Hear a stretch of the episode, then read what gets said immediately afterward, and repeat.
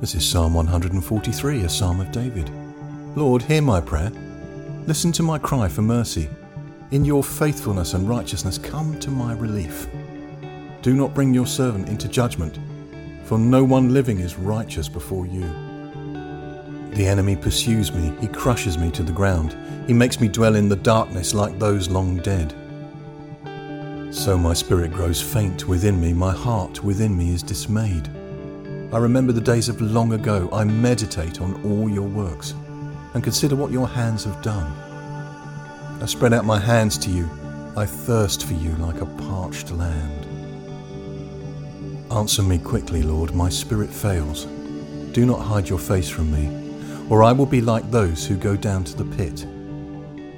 Let the morning bring me word of your unfailing love, for I have put my trust in you. Show me the way I should go for to you I entrust my life.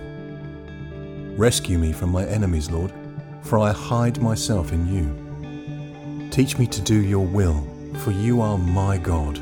May your good spirit lead me on level ground. For your name's sake, Lord, preserve my life. In your righteousness, bring me out of trouble. In your unfailing love, silence my enemies. Destroy all my foes, for I am your servant.